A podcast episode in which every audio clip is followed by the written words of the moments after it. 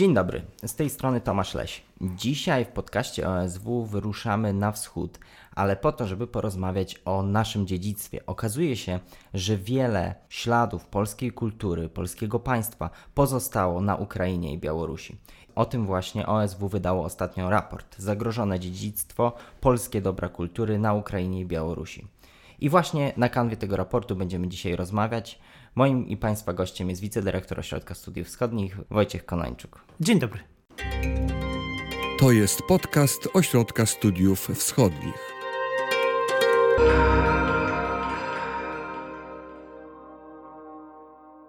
Zanim zaczniemy właściwą część podcastu, jeszcze tylko jedno małe ogłoszenie. W tym materiale będziemy dużo mówić o konkretnych zabytkach czy innych dobrach kultury, więc stwierdziliśmy, że warto by było, żebyście Państwo mogli je zobaczyć i stan, w którym one obecnie się znajdują. Dla tych z Państwa, którzy oglądają nas na YouTube, będzie się to po prostu wyświetlało na ekranach urządzeń, z których Państwo nas słuchacie. Jeśli chodzi o tych z Państwa, którzy słuchają nas na platformach streamingowych typu Spotify, w opisie zrobiliśmy dokładną rozpiskę minutową, kiedy mówimy o konkretnym zabytku i do tego jest link, w którym możecie Państwo wejść, słuchając jednocześnie rozmowy i zobaczyć, jak dany zabytek wygląda. A teraz już przechodzimy do właściwej części podcastu. Na początku chciałem zapytać, skąd taki temat? Dlaczego Ośrodek Studiów Wschodnich, dlaczego ty osobiście zająłeś się tym tematem polskich zabytków na wschodzie? To jest bardzo dobre i bardzo ciekawe pytanie. E, ja myślę, że z kilku względów. E, po pierwsze, dlatego, że uważam, że e, kwestia polskich dóbr kultury, czyli czegoś, co jest nieodłączną częścią polskiej kultury, e, powstawało przez wieki właśnie na dawnych ziemiach wschodnich Rzeczpospolitej i tam zostało, jest cały czas bardzo mało obecny w polskiej dyskusji publicznej. E, jest to temat, który właściwie od samego początku, czyli od e, przełomu upadku komunizmu w Polsce, pozostawał przede wszystkim w dosyć wąskim kręgu specjalistów.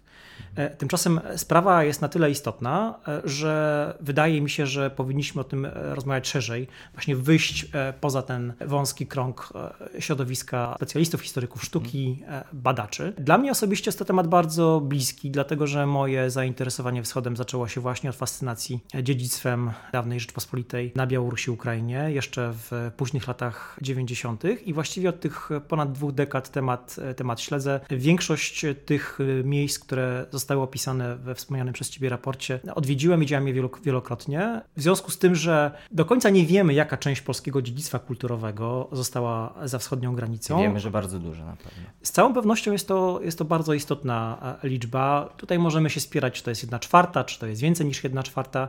Natomiast e, ważne jest, aby zrozumieć, że bez uwzględnienia tego, co pozostało na wschodzie, nie jesteśmy w stanie w ogóle mówić o polskiej kulturze, mówić jej, rozumieć, analizować. E, dość powiedzieć, że jak patrzymy sobie na biografię bardzo wielu wybitnych e, Polaków, to się okaże, że oni właśnie stamtąd pochodzili. E, poczynając od jednego z ojców języka polskiego Mikołaja Reja, mhm. który urodził się w Żurawnie pod, pod Lwowem, poprzez oczywiście Adama Mickiewicza, urodzonego na terenie dzisiejszej Białorusi, Juliusza Słowackiego, urodzonego w Krzemieńcu na Ukrainie, po Czesława Miłosza, który urodził się na Litwie Kowieńskiej, przez Adama Zagajewskiego i Stanisława Lema, którzy urodzili się we Lwowie. Takich nazwisk, takich przykładów możemy dać bardzo, bardzo wiele. To jest oczywiście tylko jeden z wymiarów e, tego, o czym mówimy, czyli e, wybitni działacze, wybitne osobistości polskiej kultury. Natomiast ten raport skupia się e, przede wszystkim na, na tym dziedzictwie materialnym, czyli zabytkach, cmentarzach, dziełach sztuki, archiwaliach. Mhm. A jakiś szczególny przykład takiego dziedzictwa materialnego, który pozostał na Ukrainie, na Białorusi, a był dla Ciebie taką inspiracją? Takich, e, takich przypadków było bardzo wiele, mhm. chociaż e, chyba najważniejszym jest e, zamek pod Horcech. To jest jedna z najwybitniejszych dawnych rezydencji magnackich powstałych na ziemiach polskich w ogóle.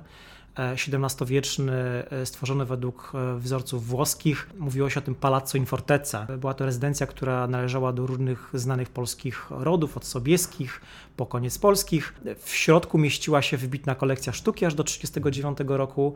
Potem po wojnie zamek mieścił e, sanatorium e, przeciwgruźliczne, które wyprowadziło się na początku lat 90. i od tego czasu ten obiekt właściwie stoi, e, stoi pusty, jest pustostanem. Na szczęście w połowie lat 90. znalazły się pieniądze tutaj w Polsce na to, aby przykryć nowy dach, czyli jak gdyby woda nie cieknie do wewnątrz.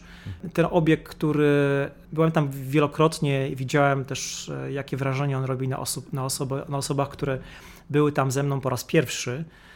Jest to rzeczywiście zupełnie niesamowite dzieło sztuki. E, które nie jest w ruinie, ale stoi puste, dlatego że jego obecny użytkownik, czyli e, Lwowska, Lwowska Galeria Obrazów, nie ma takich środków, które pozwoliłyby na jego, e, na jego odnowienie. Mówi się o sumie około 40 milionów euro, aby przywrócić dawną świetność.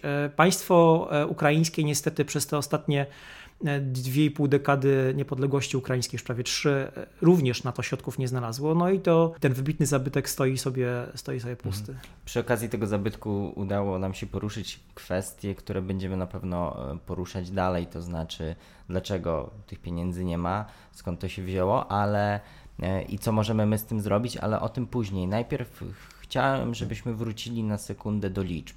Wiem, że to może być trudne wyzwanie, ale jaka, jak możemy oszacować skalę wielkości tego, co, co jest polskim dziedzictwem, a jest za naszą wschodnią granicą, zwłaszcza na Białorusi i na Ukrainie? To jest bardzo trudne pytanie. Trzeba, trzeba pamiętać o tym, że stan e, tychże zabytków, które tam istniały przed I wojną światową, był znacznie większy niż jest dzisiaj.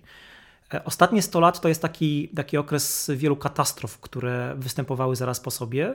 Dzisiaj e, rzadko pamiętamy, że e, jeśli chodzi o wpływ na substancję zabytkową miasta, miasteczka, różne pałace czy, czy, czy dwory wiejskie, znacznie większym kataklizmem była pierwsza wojna światowa niż druga wojna światowa, szczególnie jeśli chodzi o, o zachodnią Ukrainę. Po I wojnie światowej mieliśmy drugą wojnę światową. E, która również dotknęła wiele zabytkowych e, miast i miasteczek. Natomiast po 1945 roku mieliśmy okres kilkudziesięciu lat komunizmu, który zresztą zaczął się wcześniej na, na ziemiach, które po pokoju ryskim z 21 roku nie weszły w skład II Rzeczpospolitej, czy na przykład Kamieniec Podolski, prawda, który wszedł e, w skład Związku Radzieckiego znacznie wcześniej niż na przykład Lwów czy Grodno. Komuniści oczywiście mieli politykę systemowego niszczenia wartości kulturowej i takim bardzo dobrym przykładem jest e, walka z e, zabytkami sztuki sakralnej. W latach 50. i 60. na ziemiach ukraińskich i białoruskich doszło do wysadzenia w powietrze, w dosłownym tego słowa znaczeniu. I tutaj pytanie, jak wielka to była skala, bo też pełnej liczby nie mamy, nikt tego do końca nie zbadał, ale mówi się o nawet kilkuset obiektach e, zabytkowych. Takie najbardziej znane, które wówczas zostały zniszczone, to jest średniowieczna fara witoldowa w centrum Grodna która właśnie została wysadzona w powietrze. Zresztą, e, będąc kilka miesięcy temu w, w Grodnie, rozmawiałem z e, bardzo już wiekową starszą panią, urodzoną zresztą w, przy Placu Bankowym w Warszawie. E, mówiącą piękną polszczyzną w takim właśnie wydaniu bardziej warszawskim niż, niż grodzieńskim, która opowiedziała mi, jak to wyglądało, bo ona miała wówczas te 40 kilka lat i, i, i była tego świadkiem. Obok fary witoldowej takie bardzo znaczące obiekty dla polskiej, polskiej, ale nie tylko polskiej, o tym sobie za chwilę porozmawiamy, również kultury ukraińskiej czy białoruskiej, czy litewskiej, które wówczas zostały decyzją Moskwy zniszczone, to był na przykład Wielki Kościół w Berezweczu pod Głębokiem na Białorusi, jedna z najdoskonalszych form tak zwanego baroku wileńskiego. To był kościół jezuitów w Pińsku, czy idąc bardziej na południe w stronę ziem ukraińskich, wielki neogotycki kościół w Tarnopolu. Więc y, to są tylko wybrane przykłady, których było znacznie, znacznie więcej. Oszacowanie tego, co się, co, co co zostało zniszczone, a co zostało, właściwie nigdy nie zostało zrobione. Mamy jakieś tam wycinkowe przykłady, typu na przykład wiemy, że 3 czwarte przykładów zabytkowej rzeźby na ziemiach ukraińskich e, zostało zniszczonych. Jeśli chodzi o sztukę rezydencjonalną, czyli dwory, pałace i zamki, to szacujemy, że do dzisiaj zostało kilkanaście procent tego, co było przed rokiem 1939. Więc to pokazuje skalę, skalę kataklizmu. I to nie tylko obiekty sakralne, one siłą rzeczy gdzieś chyba najbardziej się w tym momencie nawet jak wymieniałeś, to są głównie obiekty sakralne, ale nie tylko, to są też zespoły miejskie nawet. To są też zespoły miejskie, to są różne e, e wiejskie i miejskie rezydencje, czyli na przykład pałace, dwory, mhm. zamki. To są różne zabytkowe miasteczka. Częściowo one zostały zniszczone w wyniku działań wojennych, a częściowo dlatego, że w okresie komunizmu, ale niestety również często już po roku 91, mhm. czyli po odzyskaniu niepodległości przez Białoruś i Ukrainę, ich wartość zabytkowa, e, znaczenie historyczne e, często nie było i nie jest doceniane, więc brakuje systemowej ochrony tych dóbr kultury. A jeśli chodzi o ten okres po y, upadku komunizmu, po upadku ZSRR, tutaj także z tego co wspominasz, wiele polskich zabytków zostało zniszczone, zostało zaniedbane. Możemy tutaj jakieś szczególnie ważne przykłady, szczególnie widowiskowe podać? Takich przykładów niestety jest bardzo wiele. Niedaleko od Podchorców znajduje się e, zamek w Pomorzanach. W przeszłości własność m.in. Sobieskich, Potockich, kilku innych znaczących e, rodów. To jest rezydencja, która powstała w, w XVI wieku, czyli ona ma właściwie jeszcze wpływy renesansowe tam są widoczne, między innymi arkady. Ten obiekt, który do późnych lat 70. mieścił szkołę i tutaj paradoksalnie e, to był, to był ratunek dla tego typu obiektów, kiedy do mhm. danego dworu, czy dawnego dworu, czy czy pałacu wprowadzała się szkoła albo biblioteka, dom kultury, y, to najczęściej ratowało je przed dalszą degradacją.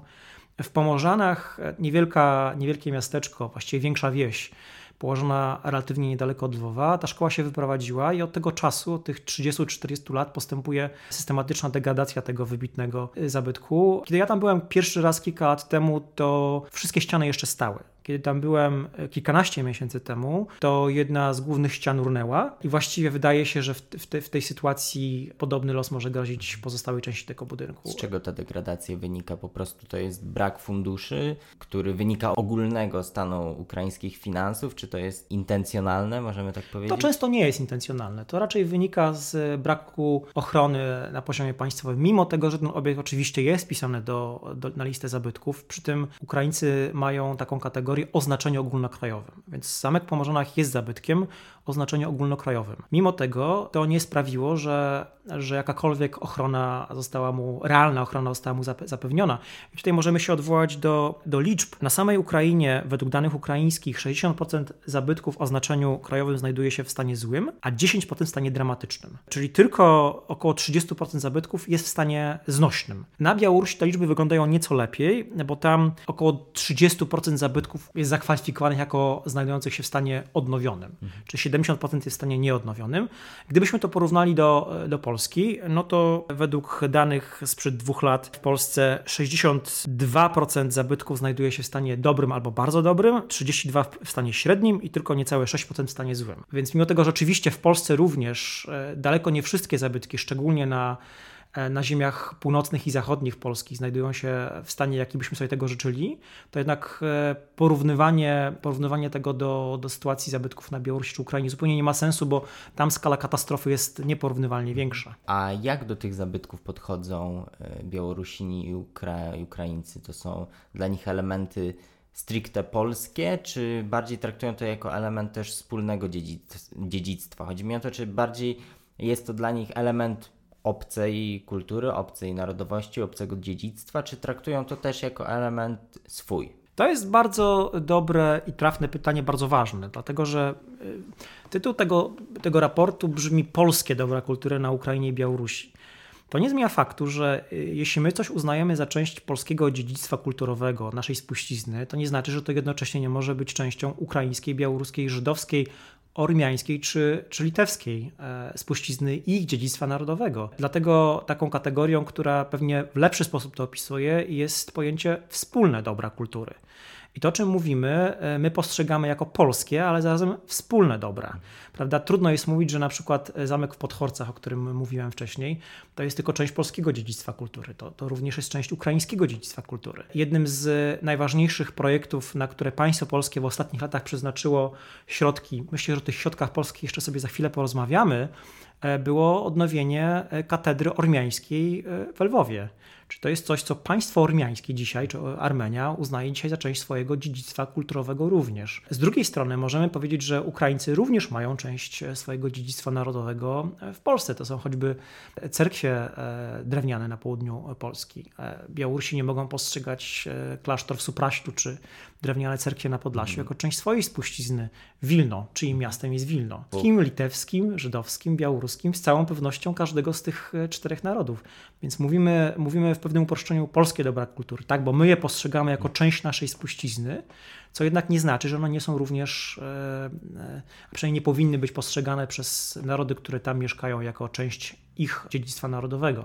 I tutaj wracając do Twojego pytania, jest tym pewien problem, czy na przykład Ukraińcy postrzegają kościoły rzymskokatolickie jako część ich dziedzictwa narodowego. Ja mam wrażenie, że cały czas jest tym problem, że jak gdyby to nie do końca zostało przyjęte przez wszystkich Ukraińców jako część ich e, dziedzictwa e, narodowego. Często się spotykałem, zarówno na Ukrainie, jak i na Białorusi, rozmawiając z miejscowymi, słyszałem od nich polskim kościele. Tak? Nie naszym kościele, tylko właśnie polskim kościele. Kilka lat temu na Ukrainie wyszła dwutomowa praca, która ma wiele mówiący tytuł e, Polskie zamki i pałace na Ukrainie. Myślę, że trudno byłoby sobie wyobrazić, że w Polsce wyszła książka, która miałaby tytuł Niemieckie zamki i pałace na Dolnym Śląsku. I to jest też bardzo ważna zmiana, której czasami nie dostrzegamy i nie doceniamy, jaka zaszła w, w Polsce na naszych tak zwanych ziemiach odzyskanych, kiedy to dziedzictwo niemieckie przez te dwa czy trzy pokolenia, które minęły od czasu zmiany granic, polskiej granicy zachodniej, jak one zostały przyjęte przez mieszkających tam Polaków, prawda, którzy często przyjechali z dawnych ziem polskich, one zostały zaakceptowane, zostały przyjęte jako część ich dziedzictwa. I dzisiaj państwo niemieckie nie musi łożyć większych środków, bo tych większych środków już nie łoży, w odróżnieniu od lat 90., na zachowanie czegoś, co e, Republika Federalna Niemiec postrzega jako część ich słusznie dziedzictwa dziedzictwa kulturowego, dlatego że to dziedzictwo kulturowe dbają dzisiaj mieszkający tam Polacy. To jest taka zmiana, jaką byśmy sobie życzyli, aby zaszła na Ukrainie czy Białorusi. Aby to państwo polskie i miejscowe wspólnoty dbały o to dziedzictwo i nie mówiły, że ten kościół jest polski, tylko że to jest również część ich dziedzictwa. Dbały o cmentarz katolicki, ormiański i zrujnowaną dzisiaj synagogę. Tego typu zmiana cały czas niestety na, na Ukrainie, szczególnie na zachodniej Ukrainie, e, nie, nie, nie zaszła. Ona e, może w większym stopniu dotyczy Lwowa. Ukraińcy dzisiaj bardziej ten Lwów, e, to dziedzictwo lwowskie ukrainizują często niechętnie mówiąc o tym, że to również jest część polskiego dziedzictwa i o tej polskości Lwowa często wolą nie wspominać czy wręcz zapominać. Na Białorusi to wygląda nieco, nieco lepiej, dlatego że o ile na Ukrainie taką alternatywnym punktem odniesienia jest dziedzictwo kozaczyzny, prawda? Mhm jako to główne, niedawna Rzeczpospolita, tylko Kozaczyzna, o tyle na e, Białorusi w coraz większym stopniu tym punktem odniesienia jest Wielkie Księstwo Litewskie, mhm. które jest uznawane przez Białorusinów jako również ich państwo. Ale już na początku raportu we wnioskach i w tezach tego raportu piszesz, że regułą jest przemilczanie polskiej historii, wielu dóbr kultury i pochodzenia ich twórców. To jest w kontekście Ukrainy przede wszystkim, ale, Biał ale Białorusi również. Mhm. E, o Lwowie już mówiłem. Na Białorusi to dotyczy choćby odnowionych w ostatnich latach, to jest zresztą ciekawy przypadek, dwie z najważniejszych dawnych rezydencji e, tych wielkich rodów Radziwiłłów w tym konkretnym przypadku, czyli Pałac w Nieświeżu i, i Zamek w Mirze, które zostały odnowione przez, e, ze środków państwa białoruskiego, co warto podkreślić, które są postrzegane jako istotna część dziedzictwa białoruskiego, ale już niekoniecznie mówi się jako, jak, o tym jako część dziedzictwa polskiego czy litewskiego. Więc tam z kolei mamy do czynienia z tym wahadłem, które przechyliło się w drugą stronę, czyli bardziej się mówi nasze białoruskie, a nie wspólne dziedzictwo, albo również właśnie białoruskie, polskie czy, czy litewskie. ale to odpolszczanie, że tak użyję takiego, e, takiego słowa, jest e, zjawiskiem na Białorusi i na Ukrainie? To jest szerokie zjawisko? Tak, to jest szerokie zjawisko, które pewnie wynika z pewnych niedojrzałych procesów cały czas, mhm. E, które tam cały czas jeszcze zachodzą. I myślę, że potrzeba czasu, kiedy z jednej strony kościoły katolickie na Ukrainie Zachodniej zostaną uznane również za część dziedzictwa ukraińskiego i miejscowi też będą o nie dbać, niezależnie od tego, że są na przykład innego wyznania, ale z drugiej strony, kiedy władze i społeczność Lwowa zaczną mówić nie tylko o wielokulturowym dziedzictwie Lwowa, co jest takim swoistym skrótem, który Eufemizmem. ułatwia, tak, który, który umożliwia niemówienie o, o polskości Lwowa, tak, wielokulturowy Lwów. To jest prawda, Lwów był wielokulturowy, ale on był też przede wszystkim przez, przez wieki polski czy żydowski. Mhm. Nie mówiąc o tym, że rzeczywiście był też ukraiński. Jak myślisz, jak jest, jest szansa, że oni uznają to za swoje? Jak to wpływa na przekonanie o, o polskiej okupacji? Jak, jak to wygląda? Jak myślisz, jak to się zarysowuje w przyszłości? Czy już możemy mówić o jakichś trendach pozytywnych? Tak, te trendy pozytywne one się zaznaczają. E, myślę, że zmiana pokoleniowa też to wymusza. Myślę, że ten proces przyjmowania tego za część własnej spuścizny, własnej narodowej spuścizny będzie postępował. Trochę na zasadzie takiej, jak to zachodziło na ziemiach, tak zwanych ziemiach odzyskanych polskich, kiedy to dziedzictwo niemieckie początkowo było odrzucane, często również niestety niszczone, ale po pewnym okresie kiedy to jedno czy dwa pokolenia minęły, to to dziedzictwo zostało, zostaje uznane za, za część polskiego dziedzictwa, co nie kwestionuje zarazem jego, e, jego korzeni niemieckich. Więc my byśmy sobie tego typu zmiany na, na Ukrainie czy Białorusi oczywiście życzyli. To, że część e, ukraińskich historyków czy ukraińskich e, badaczy mówi o polskiej okupacji w, w odniesieniu do II Rzeczpospolitej, ale również wcześniej, no to jest oczywiście coś, co, co jest raczej utrudnieniem niż ułatwieniem, dlatego aby to, to wspólne dziedzictwo uznawać również za, również za ukraińskie. E, natomiast wydaje mi się, że tutaj czas jest, będzie najlepszym, najlepszym rozwiązaniem. Mhm. Działania polskiego państwa to rzecz kolejna, którą chciałbym, żebyśmy poruszyli. Jak wygląda bilans troski polskiego państwa już po upadku komunizmu o to, co zostało na wschodzie, o te zabytki? Ten bilans jest niejednoznaczny. Z jednej strony, może powiedzmy sobie, że do roku 89, czy właściwie nawet do, do 91 często, zajmowanie się przez polskich badaczy, e, na przykład historii sztuki, badaniem tych dóbr kultury, dziedzictwa, e, zabytków, archiwów, dostęp do archiwów czy muzealiów, które pozostały w Lwowie, w Grodnie, Mińsku czy, czy innych mie miejscach, ówcześnie w Związku Radzieckim, był bardzo utrudniony. Czyli właściwie te badania, one stały zamrożone na, na niemal półwiecze.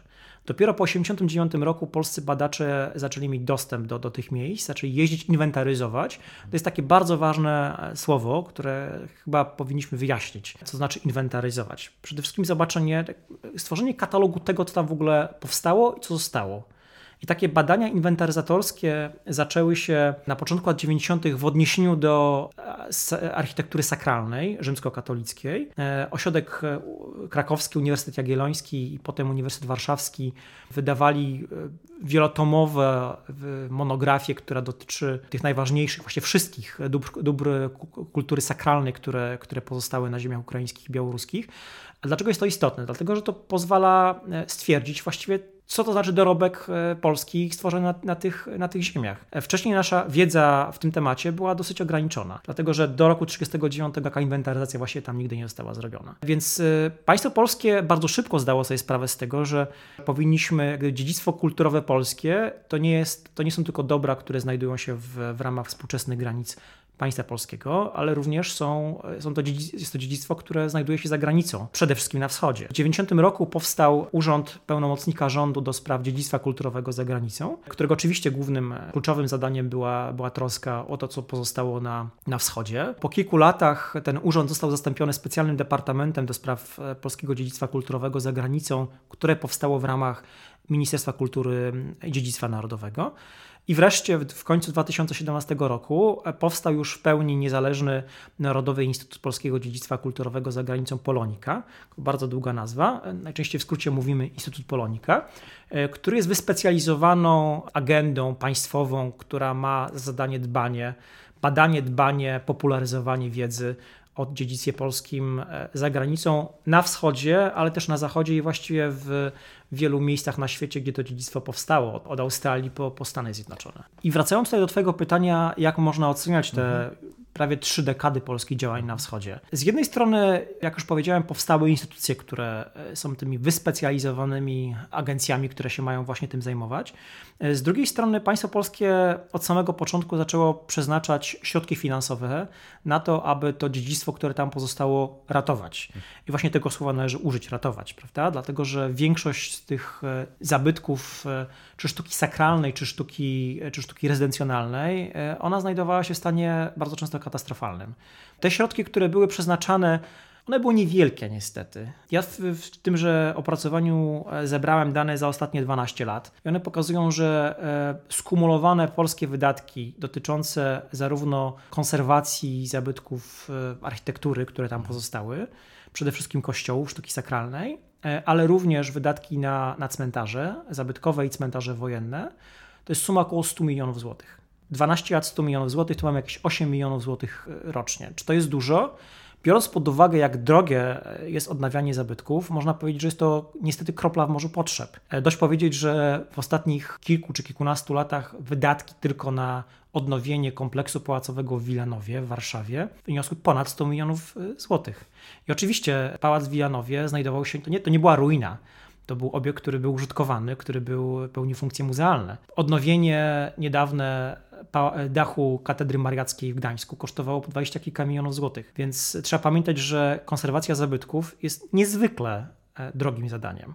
Więc ta skala około 8 milionów złotych rocznie przeznaczanych przez państwo polskie E, w ciągu tych ostatnich kilkunastu lat na, na, na, działania na, na wschodzie, to jest niestety cały czas za mało, szczególnie biorąc pod uwagę, jak niewielkie środki przeznacza na to państwo ukraińskie. I tutaj bardzo ważne jest, żeby powiedzieć, że te niewielkie środki przeznaczane przez Ukrainę i Białoruś dotyczą nie tylko czegoś, co my uznajemy za część naszego dziedzictwa, ale to dotyczy na przykład zabytków, które znajdują się w Kijowie czy na, na wschodniej Ukrainie. Znaczy państwo ukraińskie, tak jak ma niewielkie środki na przykład na odnawianie zabytków Lwowa, tak jak ma niewielkie środki na odnowienie zabytków Charkowa. E, więc to wynika zresztą z, z, różnych, z różnych rzeczy. Myślę, że w kategorii priorytetów państwa ukraińskiego zabytki niestety znajdują się gdzieś e, pod koniec, ale to tym bardziej nakłada na, na nas zobowiązanie do tego, abyśmy szerzej naszą kieszeń otworzyli, bo jeśli te środki nie znajdą się tutaj, to może się okazać, że za kilka czy kilkanaście lat wiele z tych zabytków, które przetrwały te różne kataklizmy dziejowe, po prostu niewiele z nich zostanie. Ale mamy też przykłady pozytywne tego, co się działo i pewne rzeczy udało się uratować. Tak, na szczęście tak i to jest ta właśnie bardzo pozytywna strona e, działalności instytucji państwowych polskich w ciągu ostatnich dwudziestu kilku lat, dlatego że mimo tej relatywnej szczupłości środków e, zaskakująco dużo rzeczy udało się uratować. To dotyczy przede wszystkim zabytków sztuki sakralnej e, i tu wymieńmy kilka najważniejszych z nich. Działania wobec kolegiaty w Żółkwi, niedaleko od Lwowa, zaczęły się już na początku lat 90.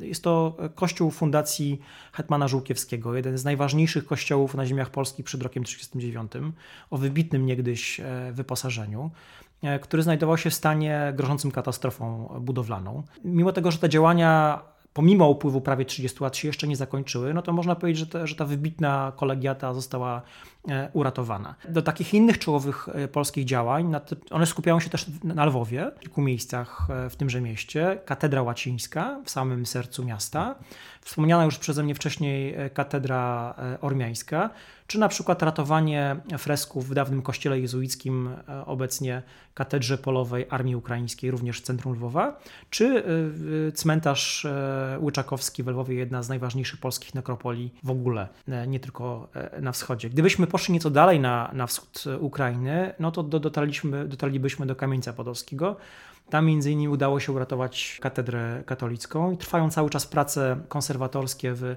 w dawnym kościele dominikanów e, w Kamieńcu Podolskim. E, z kolei w, w Grodnie bardzo ważne były prace przy barakowej katedrze. W 2006 roku ogień strawił e, ołtarz główny, który był wybitnym dziełem sztuki. Na szczęście udało się te zniszczone fragmenty otworzyć. Takich, takich działań mniejszych czy większych miejscowościach jest, jest bardzo wiele. Ja myślę, że w ten czy inny sposób polska pomoc e, została dostarczona e, no, kilkudziesięciu obiektom w ciągu ostatnich dwudziestu kilku lat. Też trzeba pamiętać, że najczęściej to na Kościół katolicki spadała obowiązek, aby te dzieła sztuki sakralnej odnawiać przy wsparciu polskich środków budżetowych, ale często też poprzez różne kwestowanie E, w Polsce, sprowadzanie polskich konserwatorów, właśnie dlatego, że ani państwo ukraińskie, ani państwo białoruskie e, takich środków na odnowienie po tych kilkudziesięciu latach komunizmu tychże zabytków nie dostarczało. Mhm. Jak to możemy skontrować z działaniami stricte państwa ukraińskiego, jak oni chronią te zabytki, które są stricte ukraińskie? No właśnie, to, to, jest, to jest kolejne bardzo celne pytanie, bo byśmy mogli pokazać, że ta niefrasobliwość, mówiąc bardzo delikatnie, państwa ukraińskiego y, dotyczy nie tylko polskich zabytków, polskiego dziedzictwa, ale również ukraińskiego, która nie jest należycie chroniona i tych środków na, na odnowę na przykład różnych e, cerkwi e, drewnianych e, brakuje. Taką przyznaję liczbą, która zrobiła na mnie chyba największe wrażenie. Były dane przytoczone przez jednego z badaczy tejże problematyki ukraińskich, e, który mianowicie napisał, że w ciągu ostatnich 20 lat 10% e, zabytkowych drewnianych cerkwi ukraińskich spłonęło. Wiele z nich to były wybitne, wybitne dzieła sztuki. W tychże podchorcach, e, gdzie się mieści zamek, o którym mówiłem, niedaleko od niego znajdowała się 300-letnia cerkiew drewniana, która była częścią dziedzictwa ukraińskiego oczywiście, ale również częścią dziedzictwa dawnej Rzeczpospolitej, która niestety spłonęła w 2006 roku. Innym takim dojmującym przykładem, e, który na mnie też zrobił wielkie wrażenie, w zeszłym roku miałem okazję nieco dłużej pojeździć po Podolu e, i dotarłem do miejscowości, które wcześniej nie były mi znane i w takiej niewielkiej wsi o uroczej nazwie e, Kleszczówna znajdowała się cerkiew z początku XVIII wieku, która jakimś dziwnym trafem miejscowe władze obwodowe znalazły środki na jej odnowienie. Ta cerkiew kilka lat temu została rozebrana, miała zostać zakonserwowana i złożona. Kiedy tam przyjechałem, właściwie został, został tylko sam szkielet przykryty brezentem e, i ten prezent na tym szkielecie e, stoi od e, kilku, kilku lat, nic się nie dzieje. Co się okazało? Że po pierwsze łatwo było rozebrać, trudno było złożyć, zabrakło specjalistów, którzy się na tym znają, a po drugie pieniądze przeznaczone przez Radę Obwodową na odnowienie tej świątyni zostały zdefraudowane. I właściwie dzisiaj nie wiadomo, co z tym zrobić, bo z jednej strony chyba nie, nie numerowano tych elementów, kiedy rozbierano tą świątynię, no i dzisiaj właściwie jest zabytek, a jakby go nie było. Takich przykładów niestety, niestety jest znacznie więcej. Czyli problem jest szerszy tak naprawdę, jeśli chodzi ogólnie o... Problem jest systemowy. To też wynika z tego, że... Nie tylko brak samych środków. Zdecydowanie, to nie chodzi tylko o sam, środku, o, o, o, sam brak środków czy, czy ich szczupłość, bo one są, tylko one są rzeczywiście bardzo symboliczne. E, chodzi też o brak specjalistów. E, właściwie dopiero od niedawna na uczelniach ukraińskich, w niewielkim zresztą stopniu, kształci się specjalistów w dziedzinie konserwacji zabytków. Brakuje e, takiego systemu ochrony, jak jest w Polsce, czyli że na poziomie województwa czy miasta są urządy konserwacji ochrony, ochrony konserwatorskiej. Taki system ochrony ani na Białorusi, ani na Ukrainie nie istnieje. A jak wygląda kwestia społecznego zaangażowania i tego, jak społeczeństwo odbiera te kwestie? Bo tak jak na początku mówiłeś i też jak ja to obserwuję, w Polsce jednak ten temat, zwłaszcza od kilkunastu lat ochrony zabytków, ochrony polskiego dziedzictwa, na wschodzie, ale nie tylko, jest żyjącym tematem. Wśród wielu środowisk powstaje wiele organizacji, które się tym zajmuje. No to, to jest temat jakoś społecznie żywy i jak są zbiórki, na przykład na Powązkach regularnie, to są zbiórki, w które, które angażują się celebryci. Kwestia dziedzictwa jest kwestią coraz ważniejszą dla polskiego społeczeństwa. Jak wygląda to na Ukrainie? Czy Ukraińcy, czy dla nich to jest w ogóle jakikolwiek temat? Czy to jest dla nich ważne? Myślę, że ten proces y, czegoś, co byśmy nazwali uspołecznienie opieki nad zabytkami, postępuje i na Ukrainie, i na Białorusi. I to jest bardzo pozytywne. Natomiast to wciąż nie jest taka skala, jakiej można by, by życzyć tymże zabytkom, które tam się znajdują. Takim też problemem jest to, że brakuje miejsc, do których różne organizacje społeczne mogłyby aplikować ośrodki na przykład na uporządkowanie cmentarza czy, czy odnowienie jakiegoś znaczącego zabytku. Wspominałem wcześniej o zamku w Pomorzonach, e, gdzie zawaliła się jedna ze ścian. Ten zamek został przekazany rok czy dwa lata temu jednej z organizacji społecznych, która od tego czasu szuka środków na, na jego przynajmniej zabezpieczenie na razie. Miejsc, gdzie takie środki można by dostać, na Ukrainie jest bardzo niewiele. Państwo ukraińskie jak już mówiliśmy, przeznacza bardzo skąpe na to środki. W Polsce mamy nie tylko nieporównywalnie większe środki rządowe, ale mamy też środki unijne, które też bardzo, bardzo wiele w dziedzinie e, poprawy stanu zabytków w Polsce w ciągu tych ostatnich kilkunastu lat zmieniły. E, na Ukrainie i na Białorusi wprawdzie są e, środki transgraniczne unijne, tak, kiedy mamy dwóch partnerów, jednego unijnego, drugiego z Białorusi albo Ukrainy, którzy mogą również występować na, we wspólnym projekcie na działania zmierzające do odnowienia danego czy danych zabytków.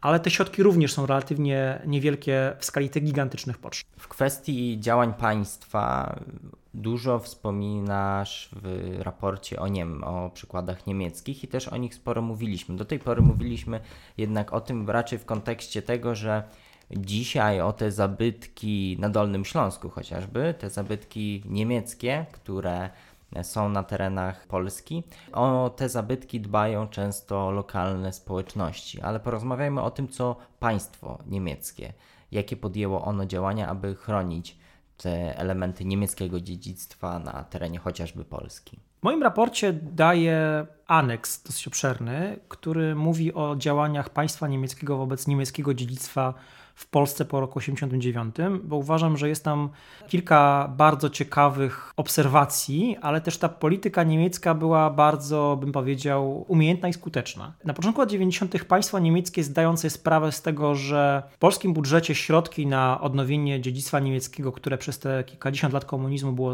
zaniedbywane czy systemowo niszczone, nie będzie ich w takiej, w takiej wielkości, jak, jak, jak, jakie byłyby niezbędne. Więc y, państwo niemieckie wpadło na bardzo ciekawy mechanizm. Mianowicie w 1991 roku utworzono Fundację Współpracy Polsko-Niemieckiej, której zadaniem było finansowanie w Polsce projektów stanowiących przedmiot wspólnego zainteresowania obu krajów. I jednym z priorytetów tego wspólnego zainteresowania były zabytki. Skąd pieniądze dla tej fundacji? Otóż e, w latach 70. E, PRL zaciągnął w RFN, wziął kredyt w wysokości około miliarda marek ówczesnych i do, do, do początku lat 90. większość tego kredytu pozostała niespłacona. Więc państwo niemieckie powiedziało wówczas tak, nie musicie nam tego, e, tego kredytu spłacać, ale te środki, które zostały wraz z odsetkami, będą stanowić fundusz Fundacji Współpracy Polsko, Polsko-Niemieckiej. I w ciągu, e, ta fundacja działa do dzisiaj, chociaż już jeśli chodzi o pieniądze przeznaczone na zabytki, to właściwie tym się już nie zajmuje, bo właściwie nie musi. Ale przez tą pierwszą dekadę, kiedy można powiedzieć, państwo polskie było na dorobku i pieniędzy na zabytki było niewiele albo, albo znacząco mniej niż, niż skala potrzeb, no to Fundacja Współpracy Polsko-Niemieckiej E, była jednym z największych finansujących e, odnowę zabytków na tak zwanych ziemiach odzyskanych. I wówczas wiele zabytków, które są częścią dziedzictwa niemieckiego, ale również częścią dziedzictwa polskiego, zostało podźwigniętych z ruin. Więc to był bardzo ciekawy mechanizm. Na początku nowego, nowego, nowego wieku te środki się właściwie wyczerpały. Ale w 2004 roku Polska weszła do Unii Europejskiej. E, pojawiło się więcej pieniędzy rządowych również, polskich, na cele związane z dziedzictwem kulturowym. I okazało się, że właściwie państwo niemieckie nie musi na to, na to większych środków łożyć.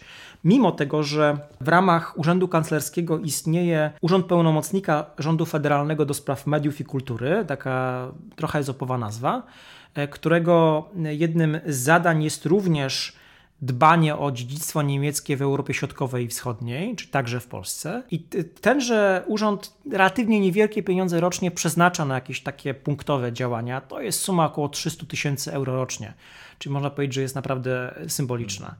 Więc ta, ta kluczowa zmiana, do której doszło, to państwo niemieckie nie musi ratować niemieckich zabytków w Polsce, dlatego że Polacy uznają je za swoje, swoje wspólne. I, te pieniądze znajdują się albo w, na poziomie władz polskich centralnych czy, czy samorządowych, ale też mamy, mamy do, różne dotacje, subwencje unijne, które też to umożliwiają. Więc, e, więc jak gdyby to się, to się udało e, zrobić. Temu też towarzyszyła ta zmiana społeczna, o której mówiliśmy wcześniej, że również różne inicjatywy lokalne na poziomie wsi, gmin, miast, miasteczek, na ziemiach tak zwanych odzyskanych, również o to dziedzictwo zaczęły dbać. No i też co ostatni bardzo ważny y, czynnik, to, to to, że w Polsce istniało od samego początku bardzo sprężne środowisko historyków sztuki, czy też szerzej ludzi, którzy dostrzegali, jak ważne jest dziedzictwo kulturowe i jak ważne jest dbanie o to dziedzictwo. Więc y, polska nauka czy polskie działania na rzecz konserwacji od samego początku stały na bardzo wysokim poziomie. Więc jak gdyby Niemcy, Niemcy miały tutaj partnera, którego wspierały w latach 90., a potem okazało się, że właściwie już nie muszą, bo, bo my sami sobie świetnie radzimy. Czy to, o czym mówisz, można rozumieć jako pewnego rodzaju postulat czy pomysł, jak, jak to rozwiązać? Czy ta droga, jak Niemcy rozwiązali problem, powiedzmy, ochrony dziedzictwa niemieckiego na terenach polskich, czy my możemy powielić w kontekście Ukrainy i Białorusi? Tak, ja myślę, że to jest zmiana, która jest bardzo, bardzo przez nas oczekiwana. Czyli z jednej strony to uspołecznienie troski o, o zabytki na, na miejscu, na Ukrainie i Białorusi. Z drugiej strony to środowisko ludzi, którzy tam dbają o, o, o, zabytki, to zarówno profesjonalni historycy sztuki czy konserwatorzy, ono cały czas jest bardzo słabe.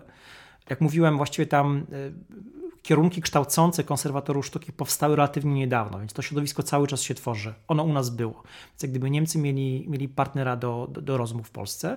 No i wreszcie taką bardzo ważną sprawą, którą też w Polsce zaszło, to jest to, że te dawne niemieckie pałace, dwory czy, czy zamki, których część dotrwała do dzisiaj, one mają prywatnych właścicieli. Natomiast w przypadku ukraińskim, białoruskim ja nie znam niemalże żadnego przykładu, kiedy dawny zabytek rezydencjonalny, dwór czy pałac, byłby wykupiony przez prywatnego właściciela i podźwignięty z ruiny. Dlaczego? Jest kilka takich niewielkich przykładów na Białorusi, ale to dosłownie można by je na palcach jednej ręki policzyć. Natomiast ja nie znam żadnego, dosłownie żadnego takiego przykładu na, na Ukrainie. Mhm. Prawda? Większość, e, większość tego typu obiektów, które e, na Dolnym Śląsku na przykład, które zostały odnowione, właśnie te dawne niemieckie mhm. pałace czy zamki, są dzisiaj w rękach polskich prywatnych i służą albo jako rzadziej rezydencje prywatne, albo jako hotele czy pensjonaty i gdyby zarabiało na siebie.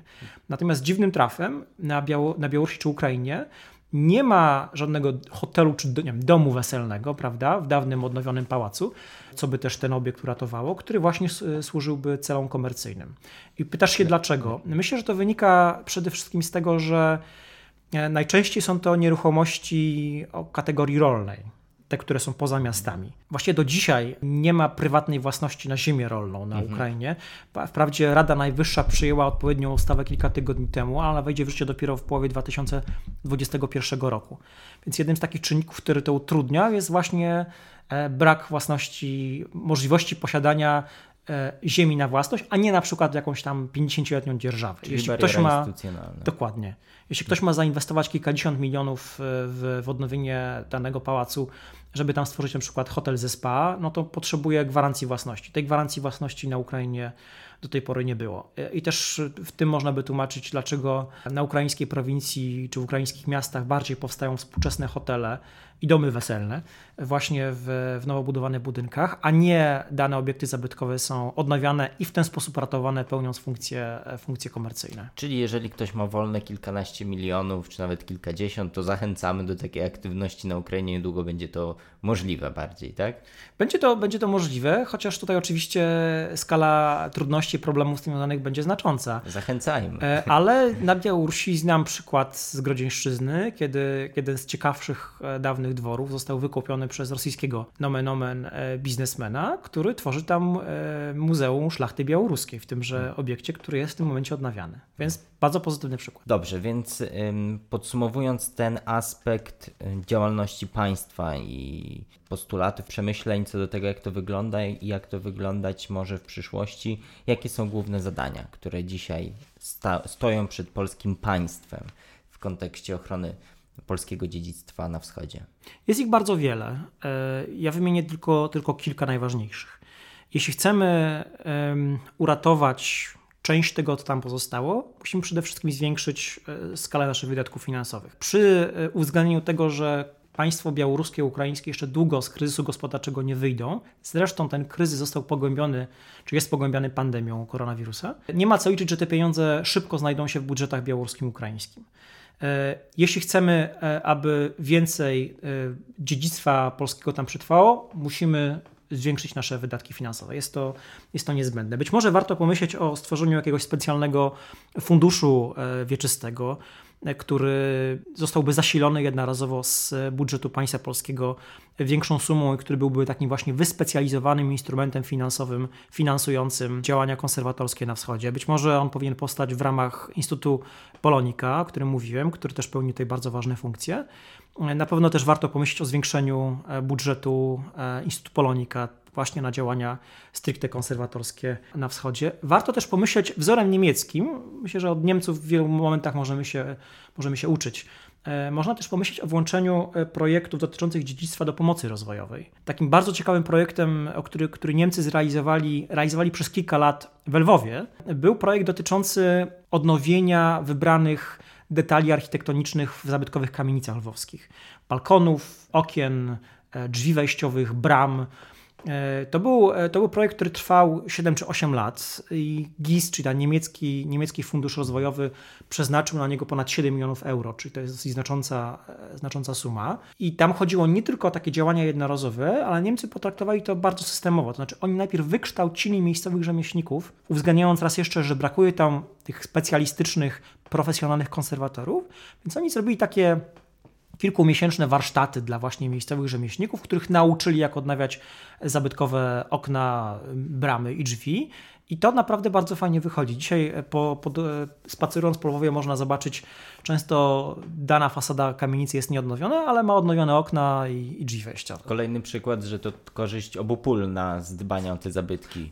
Zdecydowanie korzyść obopólna, więc Niemcy bardzo fajnie to, to, to skonstruowali, dając pieniądze, to, też Polska robi na, na pomoc rozwojową, a zarazem e, odnawiając zabytki. Warto pomyśleć o tym, żeby zwiększyć potencjał turystyczny, czy stworzyć potencjał turystyczny e, niektórych zabytkowych miasteczek ukraińskich czy białoruskich poprzez właśnie odnowienie centrów tychże miasteczek, czy wsparcie w odnowienia centrów ty tychże miasteczek, co miało przyciągać turystów, prawda? Mamy w Polsce takie przykłady niewielkich miejsc, które słyną ze swoich zabytków, a zarazem w ten sposób przyciągają turystów. Warto pomyśleć też o tym, żeby w polskich działaniach wyjść poza tylko wsparcie dla odnowienia zabytków sztuki sakralnej, ale też w większym stopniu wspierać konserwację zespołów miejskich. Też tutaj e, nie mówiliśmy chyba o tym wcześniej. Warto pamiętać, że najważniejszym polskim zabytkowym zespołem architektonicznym nie jest Kraków e, czy Wrocław, ale jest nim Lwów. Że naj, największe polskie archiwum historyczne, czy ta źródłowa źródła do historii Polski to nie jest archiwum narodowe w Krakowie, na Wawelu, tylko to jest e, archiwum historyczne w Lwowie właśnie. Więc też warto pamiętać, że jeśli gdyby wspierając instytucje czy, czy miejsca zabytkowe na Lwowie, we, we Lwowie czy w innych mie e, miejscach na Ukrainie czy Białorusi, tak naprawdę ratujemy również własne dziedzictwo. No i wreszcie warto też wspierać to, o czym już wcześniej mówiliśmy, czyli ten proces uspołeczniania opieki nad zabytkami na poziomie miejscowym, czyli tak trochę przenosząc odpowiedzialność, zadbanie e, o to, co zostało właśnie na, na miejscowe społeczności. To, to wydaje mi się bardzo ważne. I na koniec wreszcie też trzeba pomyśleć o, to jest zresztą projekt, który pewnie już dawno powinien być e, z, z, z, zorganizowany, ale o, o tym, aby pomóc Ukraińcom Białorusinom stworzyć służbę konserwatorską z prawdziwego zdarzenia. Tutaj polskie wzorce akurat są, są bardzo ciekawe i myślę, że godne do, do, do powtórzenia e, na, na, wschodzie, czyli stworzenie z jednej strony Urzędu Centralnego Konserwatorskiego e, w stolicach, a z drugiej strony urzędów konserwatorskich na poziomie województw, oblasti ukraińskich e, czy też miast. Jeśli nie będzie tych wyspecjalizowanych urzędów konserwatorskich, które będą dbały o to, aby prace były wykonywane należycie zgodnie ze sztuką, no to nawet jeśli one będą odnawiane, to się może okazać, a takie przykłady niestety też są bardzo, bardzo liczne, że dany zabytkowy budynek odnowiony został w taki sposób odnowiony, że część substancji zabytkowej została zniszczona. Mhm. A propos zniszczeń, chciałem zapytać o to, co już zostało zniszczone i trochę przychodzimy do, do rzeczy bardziej pesymistycznych, ale chciałem zapytać o to, czego już nie odzyskamy i co już zostało stracone przez nas. Takim strasznym y, przykładem jest e, pożar w archiwum w Kamieńcu Podolskim kilkanaście lat temu. Jedno z najważniejszych archiwów na wschodzie niemal całkowicie spłonęło. E, doszło do zwarcia starej instalacji elektrycznej. Budynek, czy archiwalia, archiwum znajdowało się w budynku kompletnie do tego nieprzystosowanym. Doszło do zwarcia i w ciągu kilku godzin bezcenne archiwalia spłonęły, zniszczone, już nigdy, już nigdy nie napiszemy pełnej historii Podola. To oczywiście jest tragedia dla miejscowej społeczności, dla państwa ukraińskiego, ale też jest tragedia dla wszystkich polskich badaczy, też nie wiem, dla badań genealogicznych, prawda, coś jest bardzo, bardzo popularne. Wielu, wielu Polaków ma korzenie na wschodzie, ich rodziny mają korzenie na wschodzie, więc jakby bez sięgnięcia do, do archiwów wschodnich nie wiemy, nie, nie dowiemy się, jak miał na imię, kiedy żył nasz 10 razy pra, prawda? Więc tutaj jest strata, która jest niedo, niepowetowana. E, mówiłem o pożarach w, w, różnych obiektach sakralnych na Ukrainie. To właśnie wynika ze słabego e, zabezpieczenia. Mówiłem o, o tej zawalonej ścianie pałacu w Pomorzanach. Podobny los grozi niestety pozostałej części tego budynku. Więc takich przykładów jest, jest niestety e, bardzo wiele, ale też my często skupiamy się na tych naj, najbardziej znanych, najważniejszych ale ja sam regularnie podróżując na Ukrainę i Białoruś, Widziałem e, na przykład na początku lat 2000 istniejący jeszcze pałac czy pałacyk, z którego kilka lat wcześniej wyprowadziła się, wyprowadziła się szkoła czy dom kultury do nowego, nowo zbudowanego budynku. I kiedy wracałem potem do tych miejsc kilka lat temu, okazywało się, że właściwie to dach się zawalił, zostały zarośnięte przez, e, przez drzewa drzewa ruiny i właściwie to już nie ma, nie ma czego ratować. Więc tego typu miejsc, które nie są tak bardzo znane, jest niestety cała masa. No i tutaj przechodzimy do, do puenty, to znaczy do tego, Co da się jeszcze uratować? Jak, jak wiele jest jeszcze do zrobienia? No i co, da, co jeszcze możemy uratować? Co jeszcze możemy zrobić? Myślę, że bardzo wiele możemy zrobić. To jest y, ta pozytywna część odpowiedzi na Twoje pytanie. E, jest też niestety pesymistyczna. E, obawiam się, że skala potrzeb i skala zaniedbań e, tam na wschodzie, jeśli chodzi o konserwację i odnowienie zabytków, jest tak wielka, że potrzebowalibyśmy szybko wielomiliardowego programu, aby móc uratować to, co zostało. Obawiam się, że nie jesteśmy w stanie tego zrobić, a tutaj państwo ukraińskie i państwo białoruskie takich pieniędzy nie jest w stanie wygenerować w najbliższych, optymistycznie rzecz ujmując, kilku latach. Więc niestety musimy się liczyć z tym, że spora część polskiego dziedzictwa tam na wschodzie zostanie utracona, że ta e, degeneracja, ruinacja będzie niestety postępować.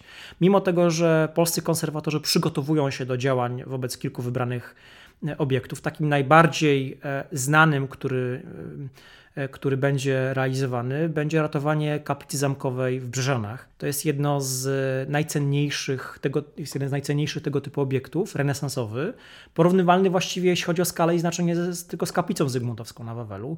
Od kilkunastu lat e, taże wielka kaplica, właściwie kościół zamkowy stoi w rusztowaniach, brakuje know-how. Biorąc pod uwagę, jak bardzo zrujnowany jest to obiekt, to to będzie trochę jak układanie puzli. Kilkudziesięciu tysięcy puzli, które trzeba będzie częściowo ułożyć, a częściowo zrekonstruować, więc wielki, wielki projekt. Kolejnym jest, jeśli ktoś z Państwa był w Lwowie, w samym centrum jest, e, zaraz obok katedry łacińskiej, jest kaplica Bojmów. Kolejny wybitny renesansowy obiekt, którego odnowienie będzie kosztowało kilkanaście milionów złotych, mimo tego, że jest on w relatywnie niezłym, e, niezłym stanie. Więc e, skala potrzeb jest niestety gigantyczna, czasu jest coraz mniej, więc myślę, że trzeba po prostu zacząć bardzo szybko działać. Tą puentą chyba dosyć pesymistyczną zakończymy nasz dzisiejszy podcast. Dziękuję. Bardzo dziękuję. Ja odsyłam Państwa na osw.waw.pl. Tam cała publikacja, o której rozmawialiśmy, jest ona oczywiście jak zawsze dostępna do pobrania za darmo. I odsyłam jeszcze Państwa do słuchania naszych poprzednich podcastów, do polecenia tego, a także do oglądania naszych materiałów na YouTube. Tam prezentujemy wywiady na bardziej bieżące tematy w nieco krótszej formie. Także dziękujemy za dzisiaj i do usłyszenia następnym razem. Wysłuchali Państwo podcastu Ośrodka Studiów Wschodnich. Więcej nagrań można znaleźć na stronie www.osw.waw.pl.